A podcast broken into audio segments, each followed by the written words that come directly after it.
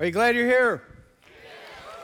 Good. I'm glad to be here too. Great to see you. Big week, right? You've been hearing about it through our services. This next weekend is Easter weekend, and we have services Saturday and Sunday. Invite somebody. Got invite cards out there to help you to do that. And we, in the meantime, will be wrapping up the series that we're in now, which is John, right? We're in John. And today we come to the arrest of Jesus. And before we get there, I want to set a little context. Remember, this is the, uh, before he was arrested, he's been in Jerusalem now for about five, six days. And remember, just five days ago, he came in on Palm Sunday, which what we celebrate today. He entered into Jerusalem and everybody knew he was coming. It was a lot of fanfare. They were crying out, Hosanna, which means deliver us. Hosanna, son of David. Blessed be he who comes in the name of the Lord. And they're shouting all this stuff. And they're throwing palm leaves down. And he's riding in humbly on the colt of a donkey. They're taking off their cloaks and throwing it in the roadway for the donkey to walk over. And he comes into the city. And then one of the first things he does is he goes up into the temple and he cleanses a temple. That means he went into the temple complex to the court of the Gentiles and then disrupts the temple service that's happening there. He flips over the money change, changer's table. We talked about that, tables that are up there. He drives out the animals that they're selling up there. He sort of upsets the money machine that was the temple complex that was being run by the chief priests. Well, then after that, the religious leaders they are confronting Jesus. Who gives you the right? By what authority are you doing these things? And then there's this running debate, and Jesus is teaching openly in the temple to the people. The religious leaders are challenging him openly. They're asking him questions that will decrease his popularity or get him on the wrong side of Rome. They ask questions like Is it right to pay taxes to Caesar or not? Stuff like that. And Jesus answers those questions with brilliance. And they ask him all kinds of theological issues. What's the greatest commandment? What about the resurrection? What's going to happen in the future? Jesus answers all these things. And it's this kind of running debate that's happening. And then at some point, Thursday night, Jesus stops his public ministry and all the teaching that he's been doing and he focuses, zeroes in on his disciples in the upper room. And this is the night, the evening before uh, he's arrested in, in the middle of the night. So that's kind of what's happening. He uses these last hours to reconnect with Jesus. We've been talking about reconnect with his disciples. We've been talking about that the last several weeks, and now comes his arrest. And as we get to this passage, John, the writer, and remember, we're studying John because he was an eyewitness to all these events and he had a ringside seat to Jesus' ministry through the whole three years. And so now, John, when he is recording this history for us, he's emphasizing something more than the other gospel writers emphasize, and that is that Jesus is in control all through this stuff, even his arrest, even his crucifixion, he's in control. That's what John wants us to notice. And as we work through this, I want you to understand the answer of three of life's biggest questions because the answers will play out in this text. First is what's the greatest claim? What's our biggest problem? What's the greatest mission? So, what's the greatest claim? What's the greatest problem? What's the greatest mission? We're going to see how that all answered as we work through this. We're in John 18, verse 1. And first is what, what's the greatest claim someone can make? I think the greatest claim someone can make is that I am God, right? Has anybody ever heard somebody say that? I mean, it happens sometimes. I mean, I've heard a couple of people say, I am God. Of course, they weren't thinking straight. They had, you know, issues, and, you know, we, everybody around them knew that they had issues. And so it's the greatest claim somebody can make. It's, it's whether it's true or not, that's the issue to be God. So John 8, 18, I'm sorry, John 18, verse 1 starts this way. When Jesus had spoken these words, and that's his teaching to the disciples, and then his prayer at the end of that in John 17, he went forth with his disciples over the ravine of the Kidron, where there was a garden in which he entered with his disciples. So the garden is an olive grove, an orchard, and it's a walled orchard because you hear this terminology entered. And, uh, and that's where Gethsemane is at. And so um, the olive grove called Gethsemane, it probably had a wall around it. It's been, ama- it's been made available to Jesus by some landowner uh, for some time where Jesus and his disciples can go there, hang out, maybe sleep there. That's kind of what's happening, camp out there. And so that's going on. Verse 2. Now, Judas also, who was betraying him, knew the place, for Jesus had often met there with his disciples. Judas then, having received the Roman cohort and officers from the chief priests and the Pharisees, came there with lanterns and torches and weapons. Okay, so here's what we're going to see is not only they're after him because he claimed to be God, but Jesus is in control of this whole situation. Verse 6. So Jesus, knowing all things that were coming upon him, went forth and said to them, So here's this armed, organized mob, um, hundreds of people, this would have been, and a lot of soldiers. And uh, as they, they're betraying him, and see, and Jesus says this, verse 4. So Jesus, knowing all these things were coming upon him, went forth and said to them, Whom do you seek? And they answered him, Jesus the Nazarene. He said to them, I am. I, I, know in our version it says, I am he, but actually he's not in the text. He answers them, I am. And Judas also, who is betraying him, was standing with them. So when he said to them, I am, they drew back and fell to the ground. So, this I am he, that's the way the English would translate this. But in the original language, it's just I am. And, and I am, of course, we've talked about this before, right? This is the personal covenant name of God. In Hebrew, it's Yahweh.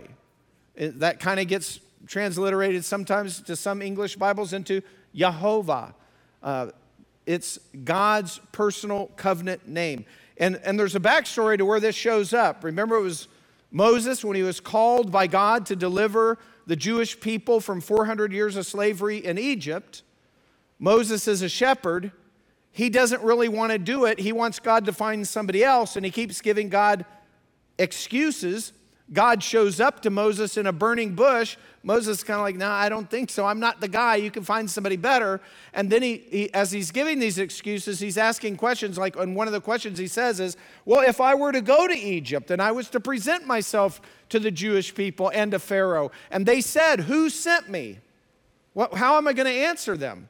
I can't say, well, there was a bush on fire and the bush told me to go. That's not going to work. So what am I going to say? And then God answers Moses from the bush and says, You tell them, I am has sent you to them. And again, this is I am that I am, or I be that I be. It's hard to translate in English. It's the eternal now. This is God's personal name. So, and, and remember, Jesus has used this term before. We've talked about, like, one example was back in John 8 when Jesus and the religious leaders, they're in a running, long, extended argument. They start talking about Jewish stuff and they start talking about Abraham and who he is in relation to Abraham. And then Jesus said something like, Well, Abraham rejoiced to see my day. Abraham was happy when I came along. And they're like, Whoa, whoa, whoa. Abraham lived 2,000 years ago. What do you mean he rejoiced to see your day? And then, if you remember, Jesus said, before Abraham was, I am. Interesting because he didn't say, hey, before Abraham was, I was. He said, before Abraham was, I am. And when he said that, the Jewish people did not talk anymore. They all bent over, grabbed rocks to stone Jesus immediately. John chapter 8. Because they understood that when he said those words, he was claiming to be God. He was using God's personal name to refer to himself. And so, in his arrest, Jesus is in control. He initiates. They, the mob comes. He says, Who do you seek? And they answer. He says, I am. And think about it the power of his name bowls over the crowd. All the soldiers, I mean, they're, they're ready for anything. Remember, there were thousands of people yelling Hosanna when Jesus entered Jerusalem five days earlier. So they are ready for anything. It's at night. They don't want anybody to know, but they don't know how many people are hanging out with Jesus. They leave the city, they're armed to the teeth torches, weapons, they've got everything they need. And then Jesus just answers them, I am, and boom, they're blown backwards. Jesus is in control. John wants us to know that as he witnessed this, even when he's arrested. And while he's being arrested, he allows it to happen, but he protects his followers. Check this out in verse 7 as we continue. Therefore, he said, he, uh, he again asks them. So he, he's at, now they're picking themselves up, dusting themselves off, picking up their swords, you know, whatever that is. Don't know what that looks like. Therefore, he again asks them, whom do you seek? He's keeping their focus on him and not his 11 disciples that are with him. Therefore, he asks them again, Whom do you seek? And, and what's really notice if you dive into the real details of John here? This time, John's writing in Greek, and he says, The first time Jesus asked that, they answered. And it's sort of like a strong, they answered, Jesus, the Nazarene. The second time Jesus asked this, it's not they answered, it's they said. It's like a diminutive. It's like, oh, you know, and now they've just picked themselves up. Whom do you seek? The second time, and they're like, Jesus the Nazarene? You know, you can see the shift. John's pointing that out. Two different words there. Interesting. Verse 8 Jesus answered, I told you that I am. So if you seek me, if you seek me, he's saying, let these go their way to fulfill the word which he spoke of those whom you've given me, I lost not one. That's talking about his disciples. So Jesus puts the focus back on him. Now, all this is playing out. One of the disciples has this concealed carry permit, which I know a lot of you do too, but and he whips out a sword. And then he is ready to do business. But you know how Peter was always a little clumsy with his words?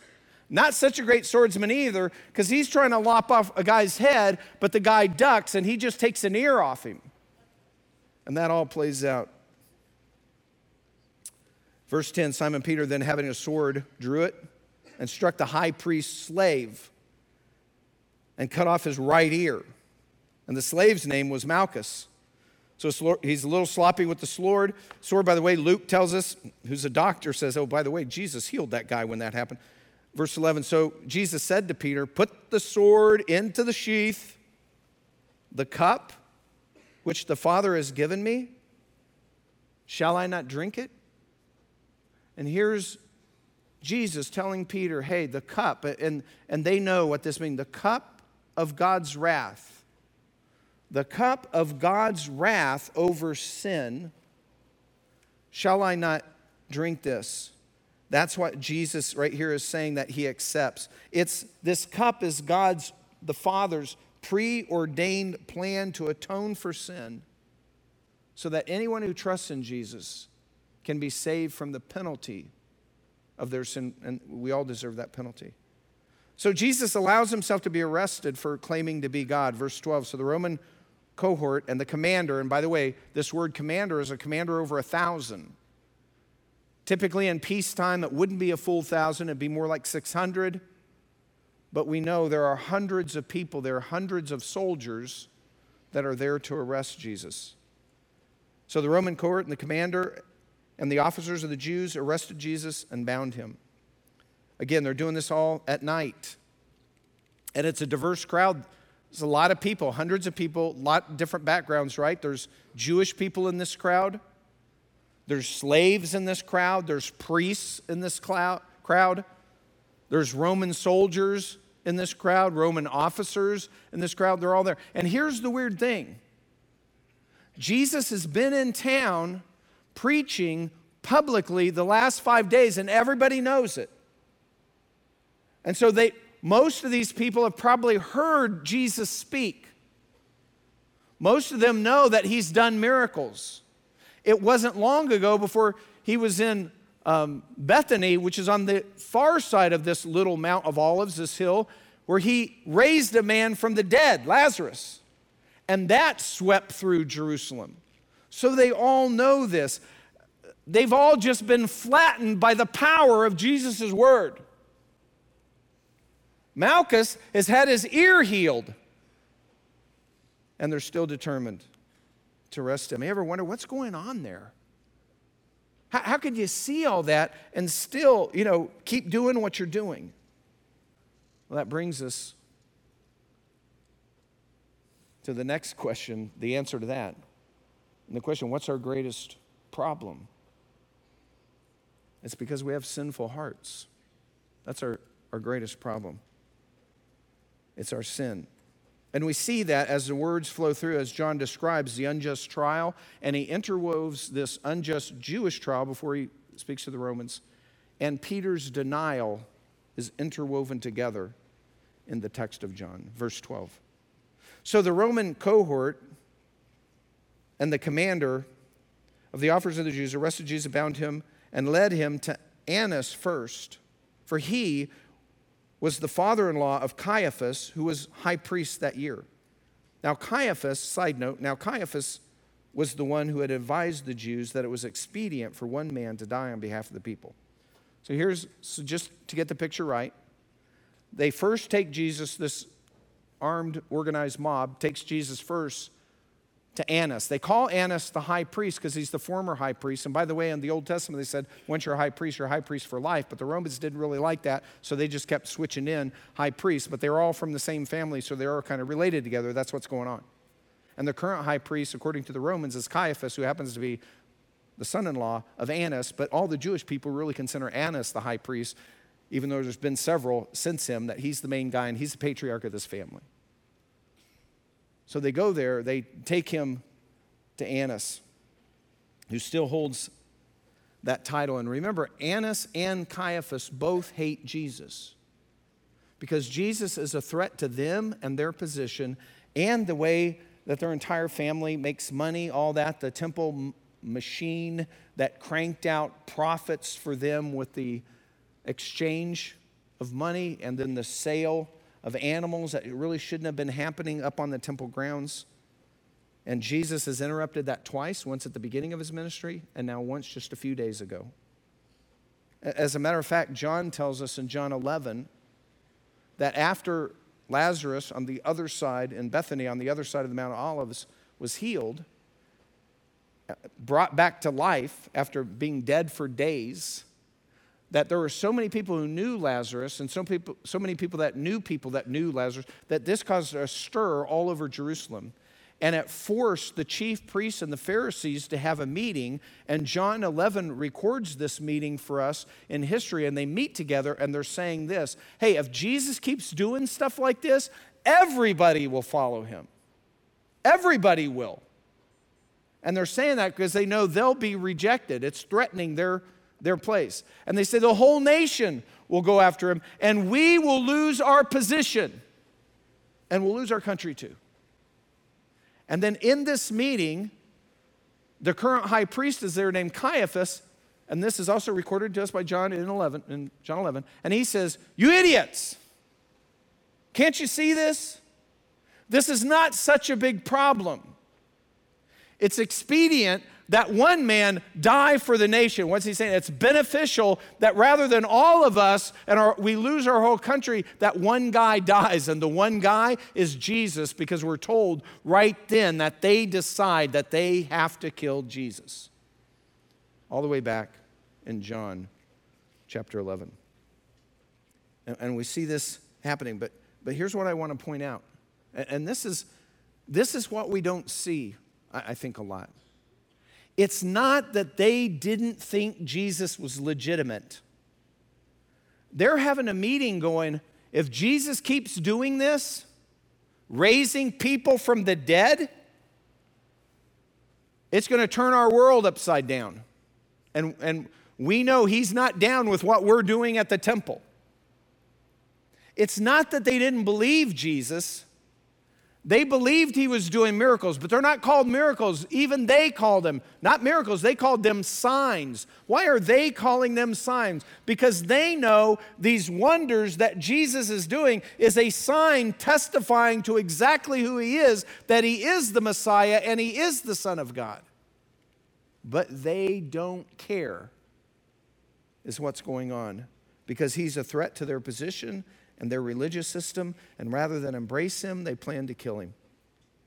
They're the people who should have been and probably were most aware of exactly who Jesus is, and they rejected him in their sin because their own religious system and their positions were more important to them than the Messiah. And by the way, this greatest problem, it's not just afflicted by enemies of Jesus. It's also a problem for people who follow Jesus. So here we see this unjust trial alongside Peter's failure. Verse 15 Simon Peter was following Jesus, and so was another disciple. Now, that disciple was known to the high priest and entered with Jesus into the court of the high priest. But Peter was standing at the door outside. So the other disciple, who was known to the high priest, went out and spoke to the doorkeeper and brought Peter in. Then the slave girl who kept the door, said to Peter, You're not also one of this man's disciples, are you? He said, I am not. Now, the slaves and the officers were standing there, having made a charcoal fire, for it was cold, and they were warming themselves. And Peter was also with them, standing, warming, himself. And so a disciple follows Jesus. Peter's following Jesus. The mob has taken him away, and he's following at a safe distance. He's trying to figure out what's going to happen to Jesus. They take him to the palace of the high priest, and probably because these guys are all related, there's a courtyard that may serve more than one palace. Caiaphas, Annas, same courtyard, probably. But he goes into the courtyard, but there's a gatekeeper there. It's just a little slave girl, and Peter can't get in. But there's another disciple following, but he's never named. We actually don't know for sure who he is. But when he says the other disciple, because we've been studying John, we have a guess that that other disciple may be named John. Because a lot of times he, he, never, he never mentions his own name in his own book. He just keeps saying the other guy, the guy on Jesus you know, leaning up against Jesus, this guy. He always does that. And in John 20, he says the other disciple, and we know it's John because the other guys writing the same history say, by the way, that was John, even though he won't ever tell them. You know, it's kind of that deal. We don't know. If it's John, who we tend to think it is, or why wouldn't he just name him? Because he never names himself, but he names other people. The problem is, if it's John, we don't know how John has a connection with Annas. How does John eh, able to go in, but Peter can't? But whoever it is. And so, because of that, some people think it's Nicodemus or maybe Joseph of Arimathea. But it seems to be John. But what happens is John goes in. There must be some family connection. There's some evidence of that. You know, he's son of Zebedee and kind of, you know, but we can't get into that. But anyway, he comes back and he gets Peter and gets Peter in. And so that's kind of the scene, how it plays out. But then, in self preservation, Jesus lied, or Peter lies about knowing Jesus and denies Jesus, just like Jesus said was going to happen a few hours ago when they were eating together. I mean, Peter had said, I'll die for you. And Jesus says, Die for me before the rooster crows this morning. You'll have denied me three times. And that's a picture of our sin. Even, our, even us as followers, you know, we know Jesus is God, we know what he said is true, but we still sin, we still do wrong, and sometimes we do it intentionally. Our greatest problem is sin. And of course, that continues with the religious leaders. Next, verse 19, the high priest then questioned Jesus about his disciples and about his teaching. And Jesus answered him I have spoken openly to the world. I always taught in the synagogues and in the temple where all the Jews come together. I spoke nothing in secret. Why do you question me? Question those who've heard what I spoke to them. They know what I said. And this might be kind of a curious response to us, but it's all uh, ties back to the Jewish law. Jewish law says that a man cannot be incriminated based only on his own testimony. Really, Judeo Christian law is the foundation of our Fifth Amendment. You can't convict a guy just because he says he's guilty. You need to find somebody else that can say, yeah, because a lot of people say they're guilty when they're not really guilty. So, anyway, and, and we see that happening in our world today too. But anyway, all this is happening, and Jesus knows, hey, this is illegal. You don't question me, and why are you asking me about my disciples? And by the way, you guys, he's, he's confronting them. You've heard, you're asking what I've said, what I've taught. You were there. It was in the temple two, three, four, five days ago. You've been listening. You know what's going on. Bring your witnesses. You have to have witnesses. Bring them. Verse 22 And when he had said this, one of the officers standing nearby struck Jesus, saying, Is that the way you answer the high priest? Jesus answered him, If I have spoken wrongly, testify of the wrong. But if rightly, why do you strike me? Again, he's saying, Where's the testimony? Where's, how is this a legitimate trial? And then we see Peter's second and third denials. Verse 24. So Annas sent him bound to Caiaphas, the high priest. Now Simon Peter was standing and warming himself where we left off, and he said to him, You're not also one of his disciples, are you? They're saying that to him. He denied it and said, I am not. One of the slaves of the high priest, being a relative of the one whose ear Peter cut off, said, Didn't I see you in the garden with him? Peter then denied it again. And immediately a rooster crowed, and it all comes crashing down on Peter. He's devastated. You see, our greatest problem doesn't just affect the enemies of Jesus, it also affects religious people, and it also affects people who follow Jesus. The greatest problem, our sin, is the problem for all of us. And then the greatest claim, the greatest problem, that brings us to what's the greatest mission? Of course, that's the solution to the greatest problem. Paying for our sin or somehow making that right. And so now, John, next in this section, he introduces a historical figure named Pilate. John only calls him Pilate, but other New Testament writers give him his full name, Pontius Pilate.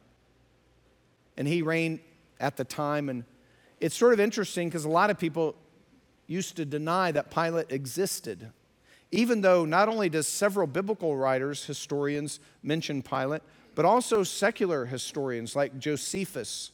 He mentions Pilate. Philo of Alexandria, Tacitus, Eusebius, all these guys mention Pilate in history. And so, even though he's mentioned by many historians, questions kept saying, Yeah, we don't think he existed, and we don't think Pilate existed, so we don't think there was a crucifixion or the whole Jesus. You know, they didn't believe any of that because there was no physical archaeological evidence except for all these different writings and histories that pointed Jesus, even though those were archaeological finds, whatever. They said that until 1961. In 1961, archaeologists uncovered what came to be known as the Pilate Stone in Caesarea on the coast of Israel.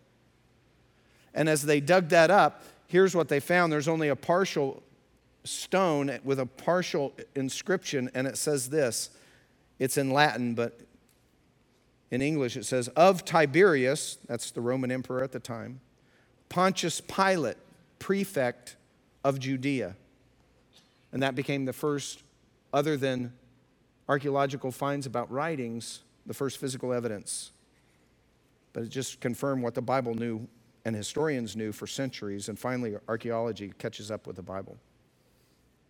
We know Pilate became prefect or governor of Judea in AD 26.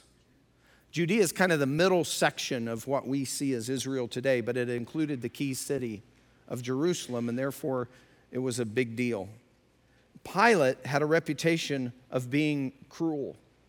As a matter of fact, earlier in Jesus' ministry in Luke 13, Jesus mentions Pilate just in passing as he's kind of illustrating a teaching point that he's making. He says, And remember when Pilate uh, there were a bunch of Galileans worshiping in the temple, and Pilate slaughtered them. And so, biblical and secular historians all look at Pilate, who is ruthless, cruel, tyrant.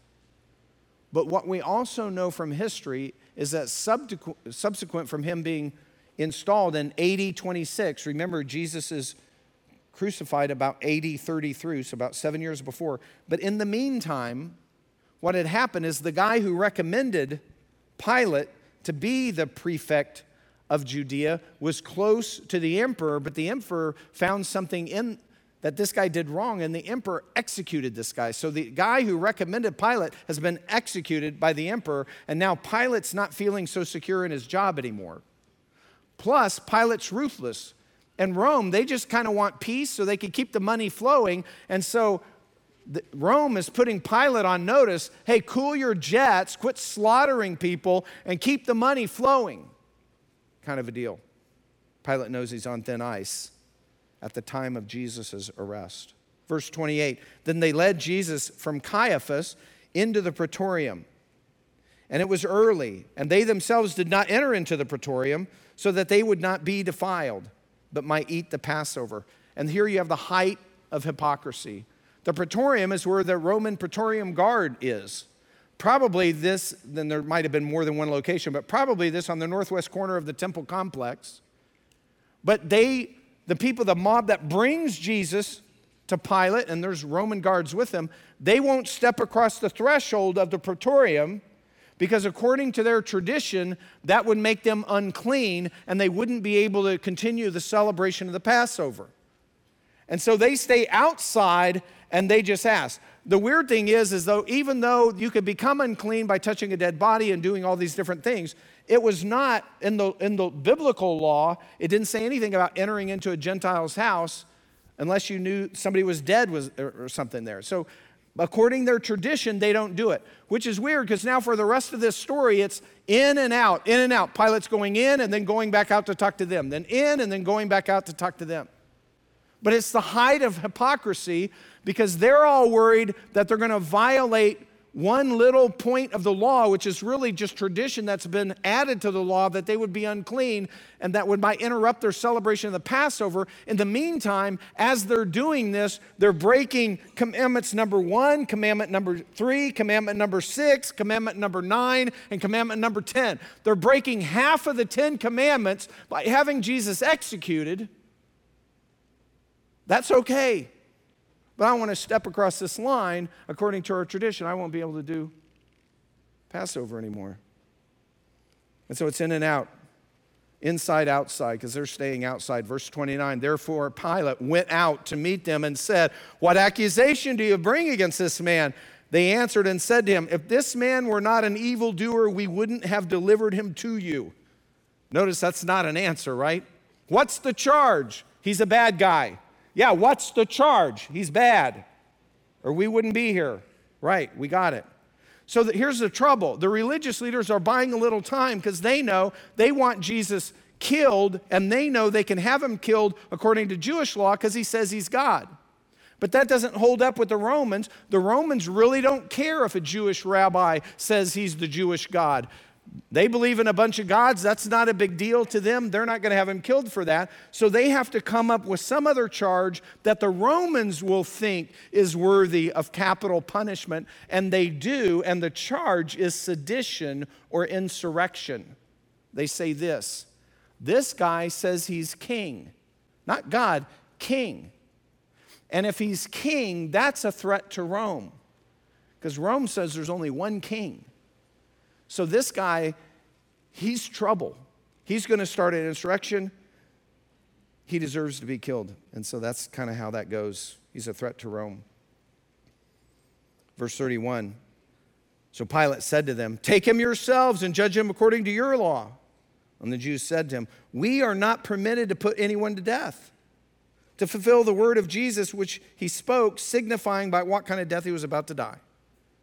Therefore, Pilate entered again back into the praetorium and summoned Jesus and said to him, Are you the king of the Jews? Jesus answered, Very interesting. Jesus answered, Are you saying this on your own initiative, Or did other, others tell you about me? This is a legit question. Here's what Jesus is saying Are you asking me as a Roman governor if I'm a king, meaning I'm a political king and a threat to Rome? Is that the question?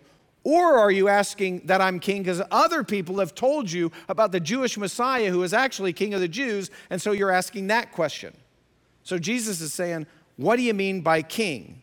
Verse 35 Pilate answered, I'm not a Jew, am I? He said, I'm not talking about the Jewish stuff.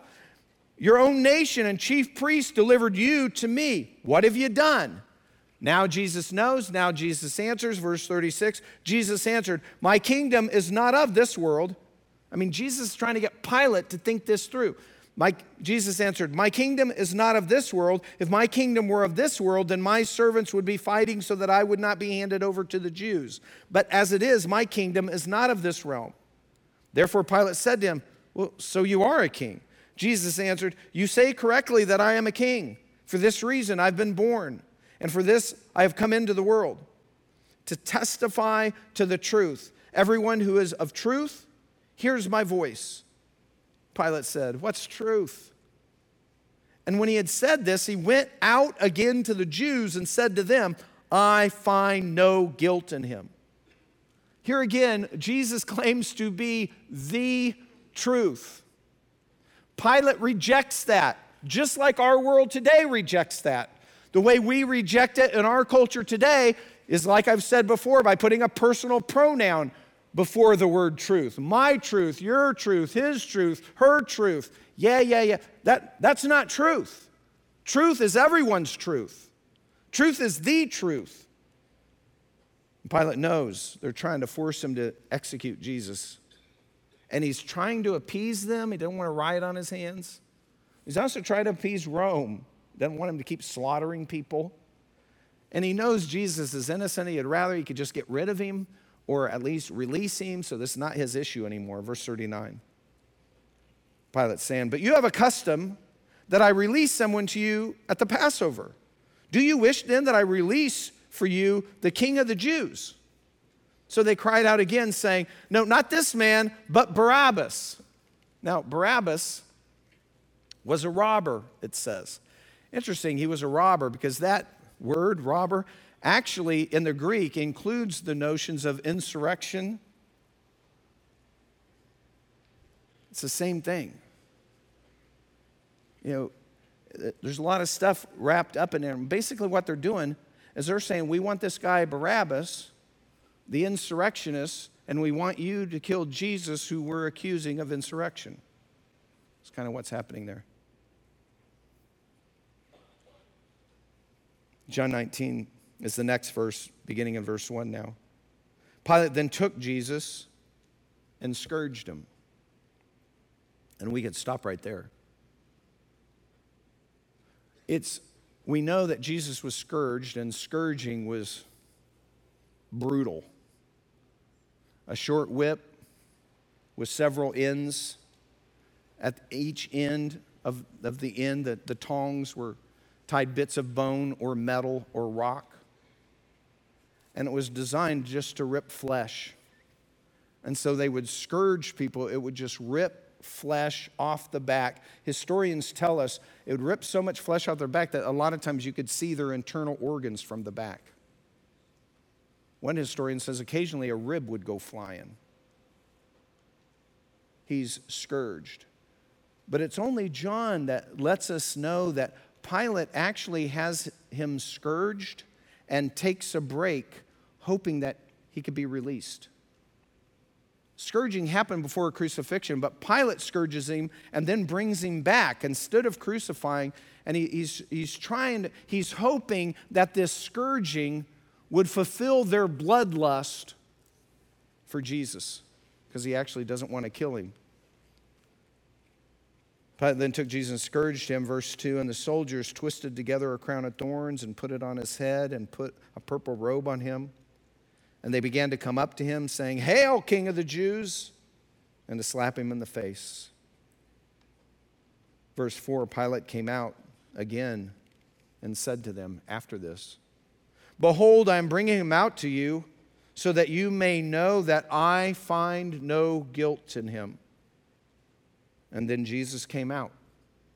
This is after he's scourged, wearing the crown of thorns and the purple robe they threw on him. Pilate said to them, Behold the man. So when the chief priests and the officers saw him, they cried out, saying, Crucify! Crucify!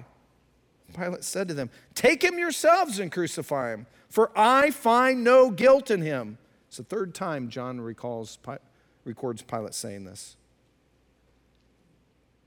Verse 7 the Jews answered him, We have a law, and by that law he ought to die because he made himself out to be the Son of God.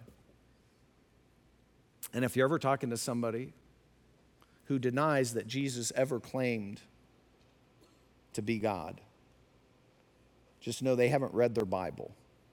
It's all over the New Testament. And so, for the historical record, they're saying the charge is blasphemy. That's what brought the crucifixion. So, what's the greatest solution? Well, we all deserve to die because of God's wrath on our sin. But the only possible solution is that God would intervene and that He would pay our price. And that's exactly what He did. Verse 8 continues Therefore, when Pilate heard this statement, he was even more afraid, superstitious. And he entered into the praetorium again and said to Jesus, Where are you from? But Jesus gave him no answer. So Pilate said to him, You do not speak to me. Do you not know that I have the authority to release you and I have authority to crucify you? Jesus answered, You'd have no authority over me unless it had been given to you from above. For this reason, he was delivered to for this reason, he who delivered me to you has the greater sin. Seems to be talking about Caiaphas, verse 12. As a result of this, Pilate made more efforts to release him, but the Jews cried out, saying, If you release this man, you are no friend of Caesar. Everyone who makes, him out, makes himself out to be a king opposes Caesar. Therefore, when Pilate heard these words, he brought Jesus out and sat down on the judgment seat at a place called the pavement, but in Hebrew, Gabbatha. Now it was the day of preparation for the Passover. It was about the sixth hour. That's 6 a.m. And he said to the Jews, Behold your king. And they cried out, Away with him, away with him, crucify him. Pilate said to them, Shall I crucify your king? The chief priests answered, The chief priests answered, We have no king but Caesar. For a Jewish person to say this, blasphemy. Chief priests who have been in the struggle with Rome, we have no king but Caesar. They're committing blasphemy at the very time that they're having Jesus killed for blasphemy, but Jesus didn't blaspheme. What Jesus said was true. Height of hypocrisy. They're accusing Jesus of doing what they're doing same thing we see today all the time. You ever notice that? In politics, different things, you got one side that are doing something wrong, but then they accuse the other side. You know, it's just back and forth. Same thing. Happens today, happened then. And Pilate's conflicted and he probably feels like he's caught. He's brutal, he's cruel. He just had Jesus flogged, scourged, knowing he was innocent. And then what we know is going to happen, verse 16. So then he handed him over to them to be crucified. What's the greatest claim someone can make? To be God. What's our greatest problem? We know that there's right and wrong. We have this in, inner sense. That's not the problem. The problem is we all know that sometimes we do wrong and it seems like wrong should be punished. It's an issue. And this is a bigger problem than we realize, and it's a problem for Jesus' enemies, and it's a problem for religious people, and it's a problem for Jesus' friends. Greatest solution that God would intervene and take the penalty for our sin so that if we put our faith in Jesus, we can be forgiven forever. That's the gospel. That's the message. That's what Scripture's telling us. And the question is, what are we doing with that message? Probably most of us here, we believe that. We put our faith in Christ. Some here may have not, and that's the most important decision you'll ever make. But this decision, this is what we'll be talking about next week. And so we want you to invite people. That's what we've been talking about.